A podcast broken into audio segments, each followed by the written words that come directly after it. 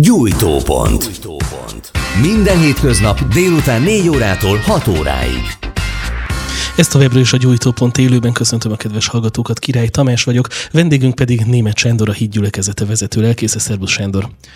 Szervusz Tamás, köszöntöm a hallgatókat. Ma hagyományosan a halottak napját ünnepli a világ, úgyhogy ezzel kapcsolatos az első kérdésem. Van ennek az ünnepnek bibliai eredete? Először is pontosítani szeretnénk, ma, ha jól tudom, a minden szenteknek a napja van, és holnap lesz a katolikus halottak napja. Egyiknek sincs természetesen bibliai alapja. Ezek többnyire pogány kultúrának a befolyásának, az érvényesülésének az eredményeképpen jött létre.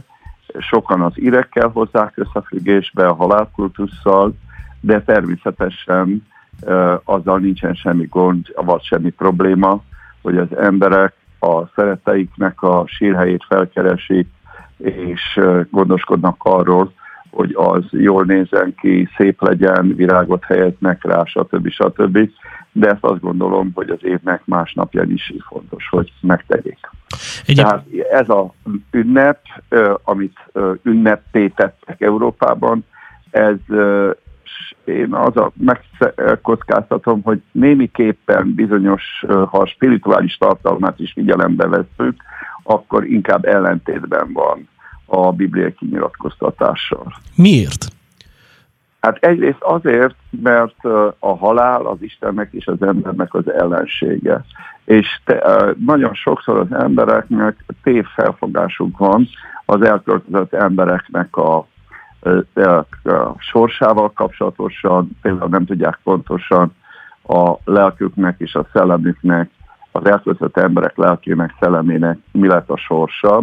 Némelyek úgy gondolják, hogy megsemmisült, ezek ugye többnyire, ha kimennek a temetőbe, akkor csak a, a maga a sírhelyt akarják rendbe tenni, és van egy természetes megemlékezés is biztos az elhunytakról, de abban az esetben, amikor azt gondolják az emberek, hogy például a sírban benne lakozik az ember, az illető, az elkölött ember, akkor az ugye inkább az okkultizmussal áll összefüggésben, és az mélységesen ellentétben áll Isten igényével, mert az elközött embereknek a lelke és a szelleme nem tartózkodik itt a látható világban, Istentől kijelölt helyen van, ahogy a régi szólásmondás mondja, de hát ez a bibliai alapokkal rendelkezik, hogy az ember az elköltözés után vagy a pokolban van, vagy a, a, a mennybe van, attól függően, hogy milyen kapcsolata volt Istennel, illetve a megváltóval, szabadítóval,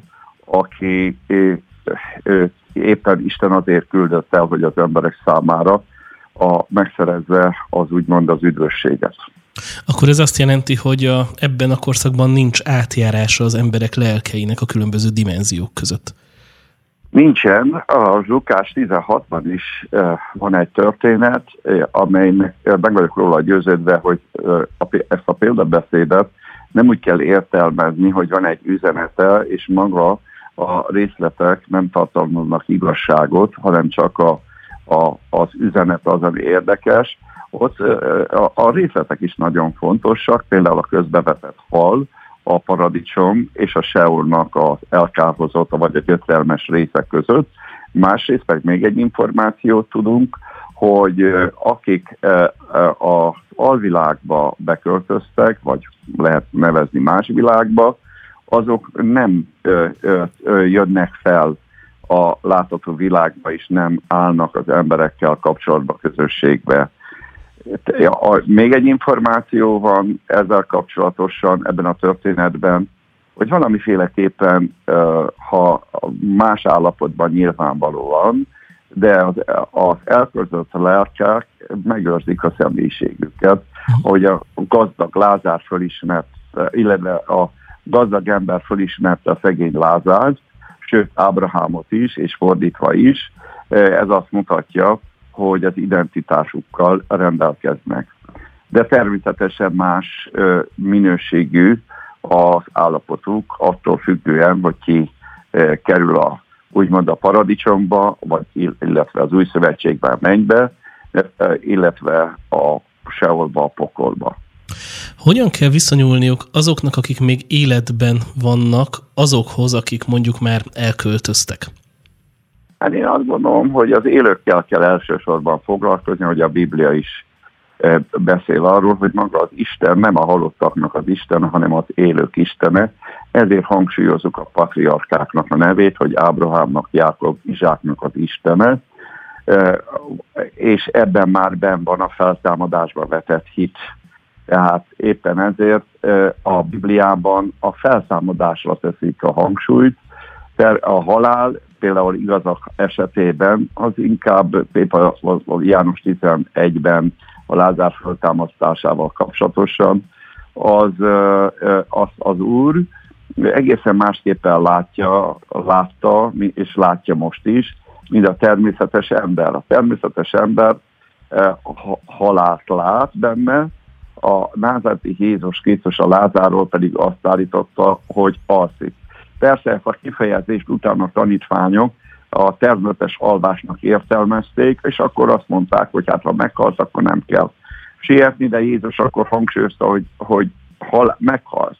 Tehát ő, Jézus Krisztusnál a halál az azt jelenti, hogy az embernek a testét, amikor elhagyja a lelke és a szellemet, akkor egy ilyen fajta, mivel hogy hiányzik a fizikai test, ezért van egy olyan passzív állapotban, várakozó állapotban, mint alváskor. Ez akkor azt jelenti, hogy valójában csak a teste alszik, úgymond az embernek, és a lelke pedig... Hát a teste, a, a, a, a test kerül a sírba. A temetők az elmúlt embereknek a hambait őrzik. Mert a holttest azonnal holttesté válik, ahogy a szellem, mert az ember elhagyja. És természetesen a szellem miután elhagyta az embert, rendelkezik személyiségi jegyekkel, tehát a lelké, lélekkel. A lélek az, az, az, az nem különálló része az embernek, az akkor jött létre, amikor az ember Isten a, a föld alkotó elemeiből megformálta, és utána az életnek a szellemét belehelte, és az anyagnak és a szellemnek a kapcsolódásából jött létre a lélek, vagy illetve a nefes. Na most ez a nefes, tehát ez a kettőnek az együttműködésének a megnyilvánulása. És természetes az, és az embernek a szelleme az az általános rész. De ahogy megtestesül az emberben az életnek a szelleme, így válik az ember egyedi, egyedi, egyedi lényé. Tehát olyanná, ami, hogy nincs több. Például a király Tamásból nincs több. Bármennyire is állítják, hogy hasonlítasz a nagypapára, erre, arra, vagy más emberekre, de akkor is te egyetlen egy ember vagy, személy vagy. Na most az elköltözéskor az embernek a szelleme ilyen egyediséget nyer a lelke által. És a lelke hordozza az ember személyiségének ez az egyediségét.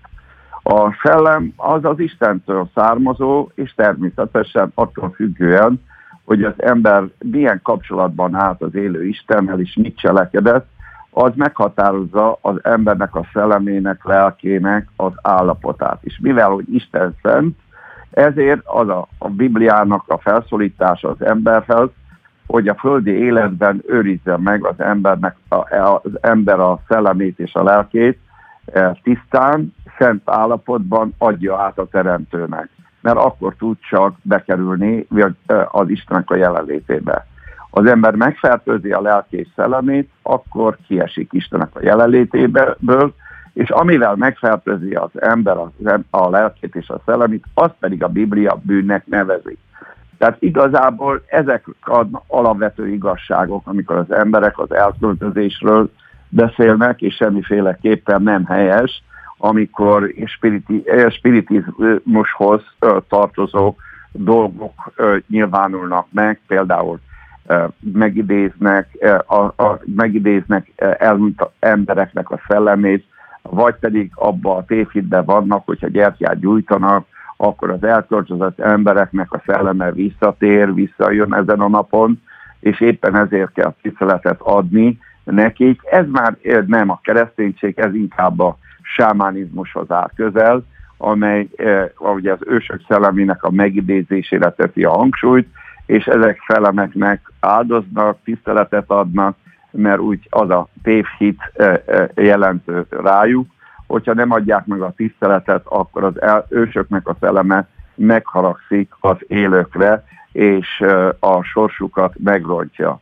Ez természetesen mélyen Biblia ellenes, ahogy állítottam, hogy az embernek a lelke szelleme nem tartózkodik itt, és valójában ilyenkor az embereket gonosz szellemek látogatják meg, tehát ezért vigyázni kell ezeken a napokon, hogy az emberek ne tisztátalan szellemek előtt nyissák meg a lelküket, a szellemüket, emlékezés, gyász, vagy egy ilyen szomorúság, depresszió óráiban, ami esetleg kialakul a lelkükben a temetői látogatáskor. Egyébként ennek a depressziónak, szomorúságnak, gyásznak a hangulatában mennyire sérülékeny az ember lelke?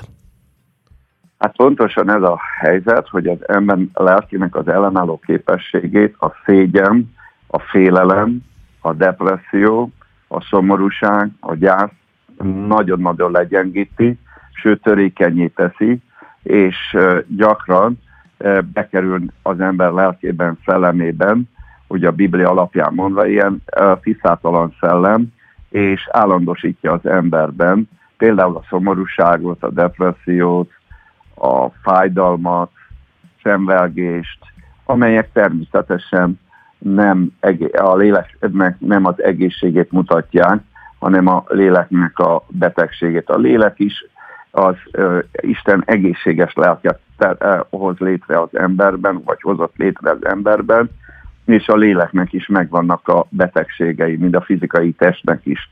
Daganatos betegségek, ugye fizikai betegségek, a gyulladások, a reuma, a közfény, stb., vagy fájdalmak, tehát ez a fizikai testben is ezek betegsége. A léleknek a betegségei pedig a szomorúság, a fájdalom, a depresszió, a letargia, a csüggedés, a csalódás, és nyilvánvalóan mindenkinek a lelkét érheti ilyen hangulat, vagy ilyen érzelmi érzetek, de akinek egészséges a lelke, ezeket az érzeteket úgymond egy egy ideig, óráig hordozza, de a lelke ezeket kivetéli magából. Akkor fontos a kibeszélés? Azokét, akik, akik tudnak örülni az Úrban, és pontosan a Biblia, eh, Pálapostól és más helyeken is a Biblia arra ösztönzi az embert, hogy örüljön és örvendezzen, és az öröm az ö, nagyon fontos szerepet játszik a lélek egészségének a helyreállításában. Az adás alatt érkezett egy kérdés Andrea nevű hallgatónktól. Ezekben a napokban sokszor nagyon szomorúnak érzem magamat, eszembe jutnak az elhunyt rokonaim. Keresztény létemre gyakran érzek reménytelenséget és szomorúságot, pedig amúgy nem vagyok depresszív típus. Mit tanácsolsz, hogyan tudnék ebből az állapotból kitörni? Hát azt gondolom, hogy jobban oda kell figyelni az élő Istenre. Jó, például a hívőknek ajánlom, de nem csak hívőknek, mindenkinek, hogy olvassák el a Bibliából azokat a részleteket, vagy fejezeteket, amely például a feltámadásról szól, a názárti Jézus Krisztusnak a győzelméről szól, hogy legyőzte a halált, és ez megerősíti ezekben a napokban az embernek a, lelkében a reménységet, mert a szomorúság, a reménytelenség az azt jelenti, vagy a pessimizmus, a pessimizmus ugye a rossz, a rossz várakozás jelent a jövővel kapcsolatosan, az emberek várják, hogy rossz dolog történik velük, vagy akár a családjukkal, vagy a népükkel, és természetesen a rossz várás eh, az az embert passzívvá teszi, eh, eh, lemondóvá teszi, és nagyon sok képessége az embernek úgymond legyengül, sőt el is halhat benne. Ezért kell erősíteni ezekben a napokban a reménységet, hogy mondja a Biblia, reménység nem szégyenít meg, és azért, mert Istennek az ígéreteire irányul, és mivel Isten ígéretet tett, ígéretet feltételes és feltétel módon, feltétel, feltétlenül a feltétlen ígéretek, például a feltámadás ígérete. De viszont már az igazak felszámodásában való részvétel, az már egy feltételes ígéret, és éppen ezért az embert ösztönzi arra ez az ígéret, hogy töltse be azokat a feltételeket, amelyek lehetővé teszik az emberben azt, hogy részt vegyen az igazaknak a feltámadásában. Nagyon fontos ilyenkor az öröm, tehát ö, olyan ö, dolgokkal lekötni az embernek magát, amely az embernek a lelkében örömet okoz. A Biblia a gyászt ö, ö, ismeri, amikor valaki elköltözik, volt, amikor 40 napos gyászt búcsúztak az emberekről. A gyásznak a lényege az, hogy az élők el, lemondanak, lemondanak az elhunytról, és ahol a lemondás az időt igényel, különösen ha szeretünk valakit, nem könnyű, hogy a lelkünkből és a szívünkből ki, ki szakad az illető, és hát el, el kell engedni. Tehát akkor tud megnyugasztalódni igazából egy ember egy elhunyt szeretével kapcsolatosan, ha elengedi, kiengedi a szívéből is a lelkéből és ki kell engedni a szívéből is a lelkéből, át kell adni az Isten kegyelmének, az Isten gondviselésének, akkor kap az ember vigaszt az elköltözőkkel kapcsolatosan. Tehát ezért nem tartom szerencsésnek azt, hogy az emberek ilyen uh, meghatározott módon az évnek egy napján újra visszaengedik a lelkükben az elköltözött és, és elengedett embereknek a szellemét. Ha csak emlékezésről van szó, az egy más dolog. De azt gondolom, hogy az embernek a lelkének, a, a működésének megvannak a törvényszerűségei. És egy, egy egészséges lélek tudja azt, hogy mikor kell valamire megemlékezni, és amikor spontán jön egy belső lelki folyamatnak az eredményeképpen, akkor többnyire valamilyen igazságot vagy tanulságot is fölismer az ember, vagy fölismer egy elmúltal kapcsolatosan olyan dolgot, amit esetleg az életében nem vett észre. De ez a mesterségesen kitalált, vagy formalizált, liturgizált megemlékezésben, megmondom őszintén, én nem hiszek, én nagyon óvatos vagyok ezzel kapcsolatban.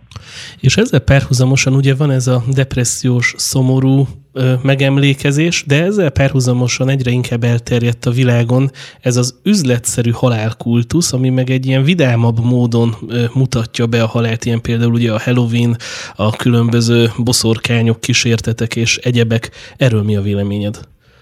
Hát ez kőkemény okkultizmusnak a tárgyköréhez tartozik, tehát ez a halál gonosz angyalának az ünnepe. Nem véletlenül nagyon sok tragédia, szerencsétlenség szokott történni ezeken a, ezekben a napokban, a világ különböző táján.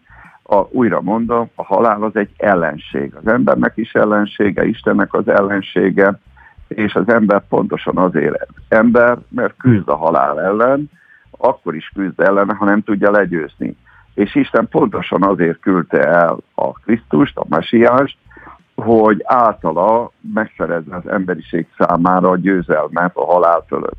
És a kereszténységnek a lényege pontosan ebben áll, hogy a Bánzeti Jézus Krisztusnak a föltámadása által bebizonyosodott, hogy végre valahára van egy ember, aki legyőzte halált, ez az egyik, a másik pedig, hogy van egy ember, akinek hatalma van a halál fölött, és ezért mondja Pálapostól, hogy ahogy egy ember által jött be a világba halál, ugyanúgy egy ember által jött be a feltámadás.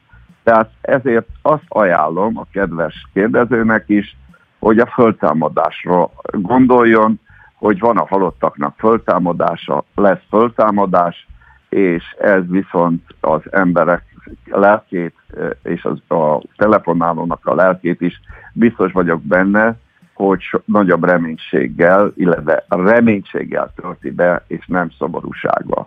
Halál az egy tragédia. Ha arra gondol az ember, hogy akár egyéni, akár kollektív szinten az emberiségnek ez a végállomása, akkor hát, hát az ember végig gondolja, hogy akkor van-e az életének értelme. Akkor Pálapostól, amit mondott, mint mondást, hogy együnk, ígyunk, úgyis meghalunk. Tehát akkor a moralitásnak szinte semmi értelme nincsen. Igen. Ezzel perhuzamosan meg az merül fel, hogy aki hisz a feltámadásban, az onnantól tudja-e biztosan azt, hogy onnan a jó oldalra kerül. Tehát honnan tudhatja az ember azt, hogy üdvössége van? Hát ez már igen, a kettő között természetesen van különbség, hogy valaki hiszel föltámadásba, és van-e üdvösség. Az üdvösség az egy belső bizonyosság, az, az Úr szelleme, a Szentlélek, vagy Szent Szellem tesz bizonságot az embernek a szellemében, arról, hogy üdvössége van, vagyis arról, hogy Istennek a gyermeke. És ez nem a, ez nem a tudatnak az átalakítás jelenti, mert a Szentlélek az embertől független, isteni személy, hanem amikor beköltözik a Szentlélek az emberben, akkor a Szent Szellem az ember szellemébe ezt a tanúságtevést teszi, és ebből a tanúságtevésből alakul ki az embernek a szellemében, szívében egy meggyőződést, hogy neki az Úr megbocsátotta a bűneit. És a bűnbocsánatnak pedig van még egy nagyon fontos objektív közvetítő igazsága, valósága, az pedig a názati Jézus vére. Mert Biblia azt mondja, vérontás nélkül nincs bűnbocsánat. Ez hosszú és téma lenne, és nagyon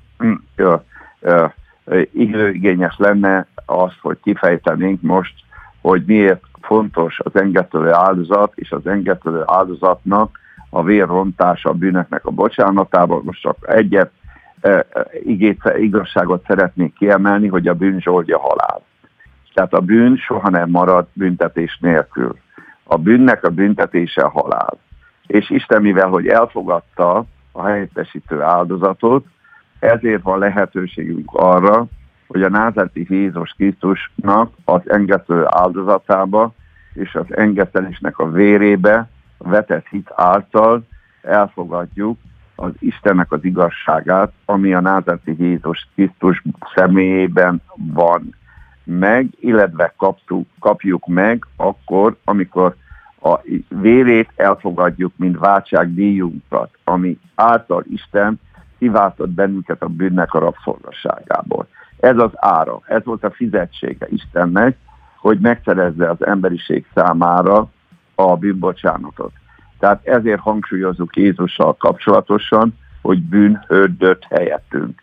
A megfeszítés az a bűnhördése volt, a, a, a názáretinek, de nem magáért bűnhődött, hanem mi helyettünk bűnhődött. Tehát éppen ezért csak a názeti Jézus Krisztus halálával, elszemetkezésével és föltámadásával való hit általi azonosulás által tudja megkapni az ember ingyen kegyelemből, Istentől a bűnbocsánatot. És ez egy belső bizonyosságban jelenik meg az emberbe. És a Szentlélek nyilatkoztatja ki, vagy jelenti ki az ember szívébe. Ezt tudja az ember, hogy megvan, vagy nincs, vagy meggyengül, meggyengül, vagy erősödik, vagy elveszítette, és az elveszítés után visszanyerte, az ember őszinte nem ö, ö, csapja be magát, akkor véleményem szerint tudja az ember, hogy ö, ö, személyesen, szellemével, színével milyen közösségben, valóságos kapcsolatban áll a megváltójával. Nincs önmegváltás, az ember nem tud magának bűnbocsánatot szerezni, nem tudja bűneit jóvá tenni, csak Jézus Krisztusnak a érdemei és jóvátétele által tud, az ember bűnbocsánatot kapni. Mit tegyen akkor egy kedves hallgató, ha úgy érzi, hogy neki nincs meg ez a bűnbocsánata, ez a fajta örök élete? Hát ugye az e- egyik legfontosabb feltétel, azért mondja, így kezdődik az evangélium, térjetek meg és higgyetek az evangéliumban. A pedig valaki keresztény, keresztényként veszítette el ezt az üdbizonyosságot, amire rákérdeztél, akkor pedig a János Apostolnak a kijelentésére hívom fel a figyelmet, hogy bánja meg a bűneit, vallja meg a bűneit, és az Úr Jézus Krisztusnak a vére meg fogja tisztítani és újra helyreáll ennek következtében, ha őszinte bűnbánat és megvallást megteszi Istennek, akkor helyreáll a názeti Jézus Krisztussal és Istennel való közössége. és természetesen itt is fontos, hogy, hogy higgyen az Úr kegyelmi ajándékába, mert nem azért bocsátja meg az Úr, mert megvalutta bűneit, hanem azért bocsátja meg az Úr a bűneit, mert a názati Jézus Krisztus már ezt megszerezte számára. De viszont a visszatérés és a bűntől való elszakadás miatt nagyon fontos a bűnbánat és a bűnnek a megvallás. Az valójában azt jelenti, hogy az embernek a szíve, lelke elszakad a bűntől, és ezért fontos, hogy létrejöjjön az embernek a szívébe, lelkében a bűnnel kapcsolatos megbánás. Már amit megbánunk, abban azzal kapcsolatosan megerősödik bennünk a szándék, hogy nem akarjuk többet elkövetni. Még akkor se, hogyha kényszerítő erővel hat ránk. És ha, ha megvallja és mégis elköveti, akkor meg valahogy valószínűség szerint szüksége van szabadulásra, mert gonosz szellemek tartják az, az, életének bizonyos területét, függőségben, vagy pedig kötelékben. De akkor talán ez is bizonyítja ezek a függőségek, hogy az ember nem feltétlenül tudja végrehajtani az önmegváltást, vagy nem feltétlenül tud saját maga, önmaga saját akaratából. Hát, gyakran igyekszünk, el, elfeledkezünk Jézus Isten jótéteményéről, Jézus Krisztus üdvözítő munkájáról, és próbáljuk magunkat jobbá tenni, de többször ennek gyakran az az eredménye, hogy óra esünk. Nem sikerül hanem ezért a lehetetlen dolog mondja a, a zsidókhoz itt levél 11. fejezetében Istennek az igéje. Lehetetlen dolog Isten, Istennek hit nélkül tetszeni. Hinni kell, hogy ő létezik. Tehát hinni kell, hogy Jézus Krisztus a bűneink miatt halt meg és föltámadott. És visszatérve ugye halottak napjára, illetve az élőknek a napjára, mert a Biblia azt mondja, a, a, Ezékiásnak az imájában az szerepel, hogy nem a sír, nem a halál dicsőít tégedet, hanem azok, akik élnek. Például a kérdésedre ez is egy válasz, hogy honnét tudom meg, hogy üdv bocsánat, üdv, üdv, üdv bizonyosságomban is a bűneim meg vannak bocsátva. Ha a lelkem és a szívem szabadon tudja örömmel dicsőíteni az élő Istent, akkor nincs nagy probléma a szívemmel és a lelkemmel. De viszont ha bűnbe él, akkor az ember nem tudja az Istent önfeledten, akár esztetikus állapotban, újongva, örömmel dicsérni őt. Valahogy lehet, hogy tud énekelni, de az énekét nem, éneke lelketlen szellem nélküli. Ami még eszembe jutott így a halál, halottak napjával kapcsolatban, az az ugye, hogy te is említetted, hogy a bűn zsoldja a halál, és hogy nagyon gyakran azért ezek a halálkultuszos dolgok egyúttal a bűn előtt nyitják meg az ajtókat. És ugye te is említetted abszolút, az okkultizmust, abszolút, ami talán az egyik leginkább kísérő jelenség ennek az ünnepnek. És akkor itt érdeklődnék, hogy az okkultizmus az tulajdonképpen bálványimádásnak számít, ami már ugye a tíz parancsolatban is található bűn. Ugye a tíz parancsolatban elsősorban az idegen istenek imádását és a bálmányoknak az imádását emeli ki.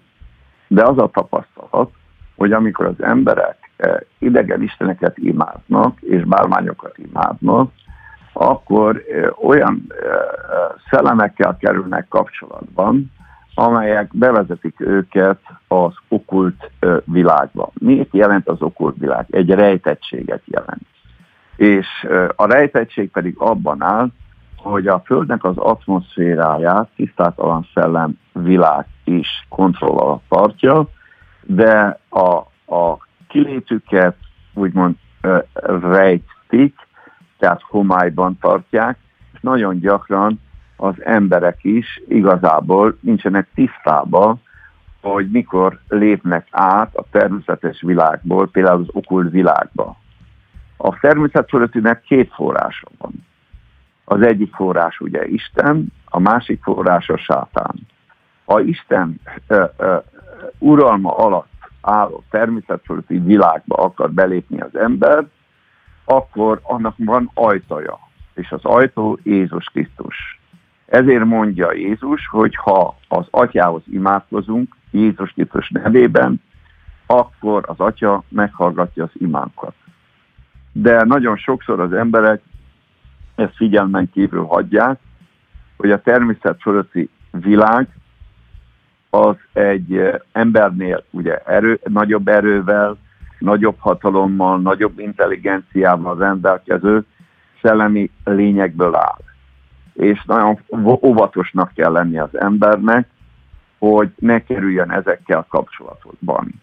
Például a kapcsolatteremtés lehet látnoksággal, halott idézésekkel, vagy szellemlátásokkal, látnokságnak különböző formáival, jövendő mondással, boszorkánysággal, varázslással. Ezek mind olyan tevékenységek, amik igen, összefüggésben vannak a idegen istenek imádásával, mert ha akihez fordul az ember segítségért, azt tulajdonképpen megteszi magának Istennek. Istennek teszi meg az életébe. Ha valaki démonokhoz fordul információért, akkor démonok lesznek neki az istenei. És talán azért is érdekes mindez, mert ez be van csomagolva. Tehát még a kereszténységnél egyértelmű, hogy ha az ember Istenhez fordul, addig itt sokszor ilyen ártatlan viccnek tűnik, hogy elmennek jósokhoz, elmennek és horoszkópot ö, olvasnak, vagy éppen ugye, hogy már a gyerekeket is beöltöztetik különböző horrorisztikus ö, szereplőknek, tehát, hogy viccnek indul, csak nagyon nem vicc a vége. Hát igen, most az utóbbira szeretnék reagálni először is, hogy mondod, hogy beöltöztetik a gyermekeket. Igen, a, a, olyan, vannak mozgások, és vannak olyan természetes dolgok, amik természetesnek tűnnek, de mivel eleve egy, egy vallási vagy démonológiai rendszerhez vannak kapcsolódva, ezért ha el is szakítják az emberek a úgymond a természet fölötti tisztátalan szellemi tartalomtól, azok a ruházatok, azok a mozgások azért kapcsolatba hozzák őket tisztátalan szellemekkel. Tehát nem ajánlom senkinek se, hogy varázslóknak ilyen ö, ö, kalapját tegyék a fejükre, vagy annak ruhájába öltözzenek. Játéknak tűnik, de vannak olyan dolgok, amelyek a funkciójuk miatt ö, determináltak tehát át vannak adva tehát tisztátalan szellemvilágnak, hogy vannak szakrális dolgok. És a szakrális dolgoknak az a, és tárgyaknak az a jellemzője, hogy egyrészt Isten mondta, hogy készítsék el az emberek, ez nagyon fontos, másrészt Istennek a céljaira vannak oda szentelve. Ilyen a menóra, a prizláda, vagy az úrvacsoránál a megáldott pohár, megáldott kenyér, szintén ilyenek, akiknek transzferencia közvetítő erejű képességük van, tehát mivel hogy Isten rendelte, ezért Isten felhasználja ezeket a anyagi elemeket, földi dolgokat kegyelem közvetítő erővel, e, e, kegyelem közvetítő képességgel. Ugyanezt látjuk a vízkerességnél is, hogy természetes vízbe keresztelkedik meg az ember, de mivel hogy amikor az Úr nevében keresztelik meg az emberek, vagy merítik alá az emberek az, a, a megtérőket, akkor természetesen abban a szent cselekedetben, szent eseményben a vízben való alámerülés kegyelem közvető erővel bír. Nem mágiáról beszélek, hanem Isten ezt a cselekedettel együtt működik, és kiárad Istennek a kegyelme azokra az emberekre, akik Jézusnak a, a halálába merítkeznek ö, ö, bele. Na most a Biblia azt mondja, ne vigyél be átkozott dolgot az otthonodba, hogy átkozott ne légy. Meg vagyok róla győzve ilyen varázsló ruhák, amely jelek igazából a ruházat, egyébként is mindig jel, az e funkciója szempontjából egy elkötelezettséget jelent, és nem a jó irányba, hanem a negatív irányban van, e, bír elkötelezettséggel, és nem jó ilyenekkel játszani.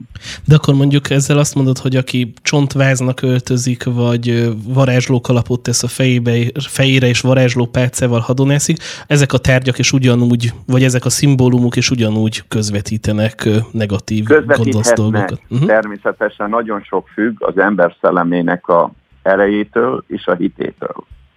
Igen. Mert uh, egyikre nagy hatással van, a másikra nincs hatása. Körülbelül azt tudnám neked mondani ezzel kapcsolatosan, amit Pálapostól kifejtett az egykorintus beliekhez itt levélben, a hetedik fejezetben, nyolcadik fejezetben, hogy a bálvány imádásra szentelt húsból egyenek-e, illetve részt vegyenek-e a lakomákon, a keresztények.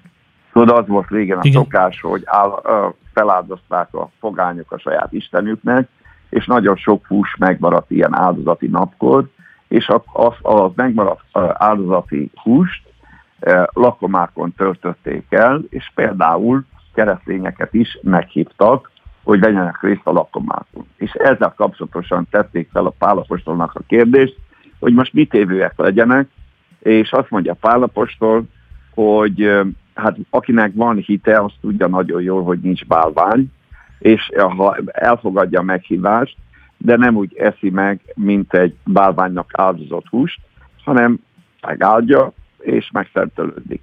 De viszont akinek a hite gyenge, vagy a lelkiismeretét gyengévé tette a bálványimádás, már abból a hátszatból jön, annak például nem ajánlja a Biblia. De hát nem ajánlja természetesen a erős hitű embereknek sem, sőt azokat figyelmezteti, hogy vigyázzanak arra, hogyha vendégeskednek ilyen helyen, nehogy már megbatrálkoztassák azokat, akiknek a hite gyenge, mert ők is elkezdenek járni ilyen vendégségre, ők meg viszont el fognak kározni. Hát meg nagyon nehéz. Tehát ezért nagyon nehéz elmondani, megmondani, hogy amire te utaltál, hogy azoknak milyen szellemi negatív következményei vannak egy illetőre vonatkozóan, is milyen mértékű. Talán ezért a jó a prevenció. általánosságban igaz, hogy ami, a, ami ahogy Pálapostól mondja, ami gonosznak látszik, attól őrizkedjenek. Igen, tehát ö, jobb a megelőzés, mint a utólag. Ö, hát problém. igen, igen. Ugye a gyerekeknél meg talán még veszélyesebb ez, hiszen egy gyermek nem feltétlenül tudja szelektálni, vagy nem tud olyan erősen ellenállni ezeknek a Hát a gyerekekben nagyon erős, hát legalábbis én az unokáimban látom, hogy nagyon erős az empátia képesség, és gyakran ebben nincsen bölcsesség. Ami megragadja őket, az a teljes mértékben egybefornak, tehát ki, mert az empátiában ugye a lélek az kijön az embernek a természetes állapotába, és ami létrehozza az élményt, abba a lelke, lelke úgymond belemegy, és azonosul vele. És ezért a gyerekeknek a esztétikai élményeire, meg az ilyen filmélményeikre, mesefilm, él, mesefilmekről szedett élményeire, azért szerintem bős dolog, hogyha szülők odafigyelnek. Beszéltünk a halott kultuszról, a gyászról, a kereszténységről és a hitről is, és akkor egy újabb témát nyitnék meg, ez pedig az ateizmusnak a kérdése, mert hogy egyrészt ott van ez az okult erő, amit nagyon sokan nyíltan vállalnak. Aztán ott van a kereszténység, ahol azért mert több a kérdőjel, de szerencsére azért a világban van egy erős keresztény mag, akik szintén vállalják a hitüket, és vannak nagyon sokan, akik meg magukat ateistának vallják, szintén nagyon bátran vállalják ezt, és sok esetben intéznek támadásokat többek között a kereszténység ellen. Egy cikkből idéznék Richard Dawkins, a világ egyik leghíresebb ateista gondolkodója, azt mondta, hogy Isten tartja vissza az embereket attól, hogy rosszak legyenek, hiszen az emberek a vallás nélkül szabadabban bűnöznének, hiszen azt hinnék, hogy Isten többet nem nézné, hogy mit tesznek. Nagyon érdekes mondatok egy ateista professzortól. Igen, az Isten létezését moralitás alapon is lehetne igazolni. Úgy látszik, ő egy természettudományos alapon gondolkodik, és ezért nem e, következtet arra, hogy ez pontosan azért van, például az erkölcsi törvények a szükségessége, ha jól értem, erre utaltál, hogy e, a moralitás aznak, az bír e, konzerváló erővel, és a társadalomnak a morális, de nem csak morális, hanem minden területen zajló romlását korlátozza. Ez egy egyértelmű, objektív történelmi tapasztalat, minek nagyon örülök, hogy ateista emberek is ezt felismerik és hangoztatják, de hát ez számomra pontosan azt igazolja, hogy a, van törvényadó.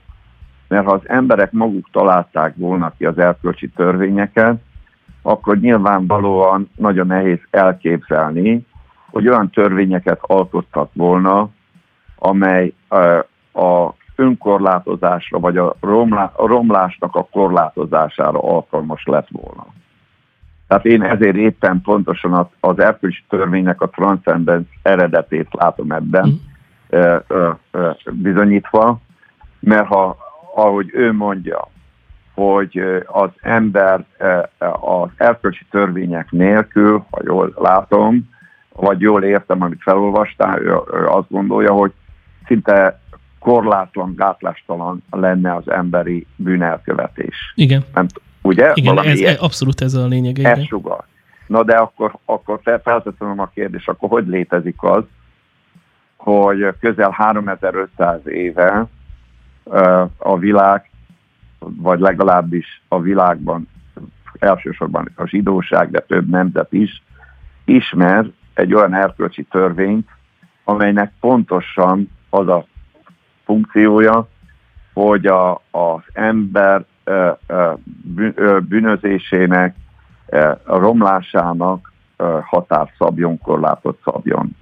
Tehát, hogyha az ember így szereti a bűnt, ami igaz, ez benne van az, úgymond az embernek a vérében, akkor én nem tudnám elképzelni, hogy ilyen, mint a tíz parancsolatot képes lett volna az ember saját magának alkotni. Nem tudom, hogy érthető-e, mit mondok. Igen, igen.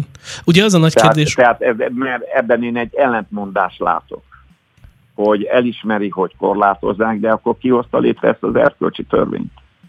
Ugye nagyon sokan arra hivatkoznak, hogy mert hogy az embernek van belső lelkiismerete, de akkor tovább menni, ki hozta létre az ember belső lelkiismeretet? De persze, hogy van embernek lelkiismerete, de hát azt mutatja, ő is mondja, hogy az ember, ember nem figyel, vagy nem figyel a lelkiismeretére, vagy rosszul működik a lelkiismeret.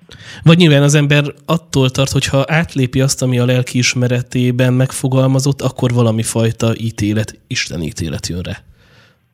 Hát Pálapostól ugye beszél arról, hogy az ember a lelkiismeretének a működését úgymond hatályon kívül tudja helyezni, tehát működésképtelené tudja tenni. Tehát olyan messzire elmegy a bűnbe, hogy működésképtelen lesz a, a lelkiismerete vagy pedig olyan hamis, hazug elméleteknek, tanításoknak vagy vallásoknak a követéje lesz, hogy a lelkismerete nem az igazságosság alapján működik. Hát látjuk, hogy vallásos emberek tudnak tömeggyilkosok lenni, és úgymond a lelkismeretükre hallgatta, de nyilvánvalóan ez a lelkiismeret gonosz, nem az igazságosság alapján működik. Tehát a lelkiismerettel nagyon sok probléma van. Tehát a lelkiismeret az nem abszolút és jó testőre az embernek. Olyan embereknél jelzi a törvényszegést vagy a bűnnek az elkövetést, akiben, akiben már benne van a bűnnek vagy a törv, erkölcsi törvénynek az ismerete. Hát pontosan az első korszakot azért nevezzük lelkismereti korszaknak, mert nem volt törvény. Az emberek a lelkiismeretükre voltak hagyatkozva. De mi lett ennek a korszaknak a végterméke? Az Hamásznak az erő, ugye ez egy Héber kifejezés, az erőszaknak az elterjedése, és az ember természetének a degenerációja, hibridáció. Tehát akkor Tehát ez azt bizonyítja... mutatja, hogy, abba a, hogy az ember, ha nincs állam, nincsenek erkölcsi törvények, nincsen tekintélyi rend, akkor az embernek a, a bűnözését szinte semmi nem korlátozza. A farkas törvények uralkodnak. Tehát akkor az erősebb legyőzi a gyengébbet. De akkor mondhatjuk azt, hogy van az embernek a belső lelkiismerete, illetve van valami olyan fajta isteni törvény, amit a vil- ami a világot kívülről összetartja. A kettő ugyanaz. Uh-huh. Az is, tehát eleve Isten az egész univerzumban törvényt helyezett, de ennek a törvénynek egy kinyilatkoztatott formáját eleve teremtéskor valóban belehelyezte az embernek a szellemébe, lelkiismeretébe, de Pálapostól világosá teszi, hogy a, mivel hogy az emberek ismerték Istent, de Istennek hálát nem adtak, ezért bardataggá váltak, és a szívük megsötétedett. Na most a szívnek a megsötétedése az tartalmazza a lelkismert megsötétedését, mert a lelkismeret az valójában nem a léleknek a működésére utal, ugye magyar kifejezés egy kicsit megtévesztő, vagy nagyon, hanem az ember szellemének a működését eh, jelzi, de amely az embernek a szelleme ugye egész személyiségünket kontroll alatt tartja, ellenőrzi a cselekedeteinket. De a szelle, hogy hogy ellenőrzi a cselekedeteinket, az életpályánkat, életvitelünket, befolyásolja, hogy a szellemünkben milyen ismeret van. Eleve a szellemünk kap ismeretet a, már a megfogantatásakor, de ez az, mondom, ez az ismeretet sajnos a nagyon sok kultúra, civilizáció, szocializáció, az, az embernek a kulturális, vallási háttere tönkreteszi. Hát így a beszélgetés végéhez érve úgy egy újabb hallgatói kérdést szeretnék beolvasni, amely így szól. Tisztelt német Sándor lelkész úr, szeretnék érdeklődni, hogy lesz-e szombaton halottak napja ellenére Isten tisztelet a gyömrői úton?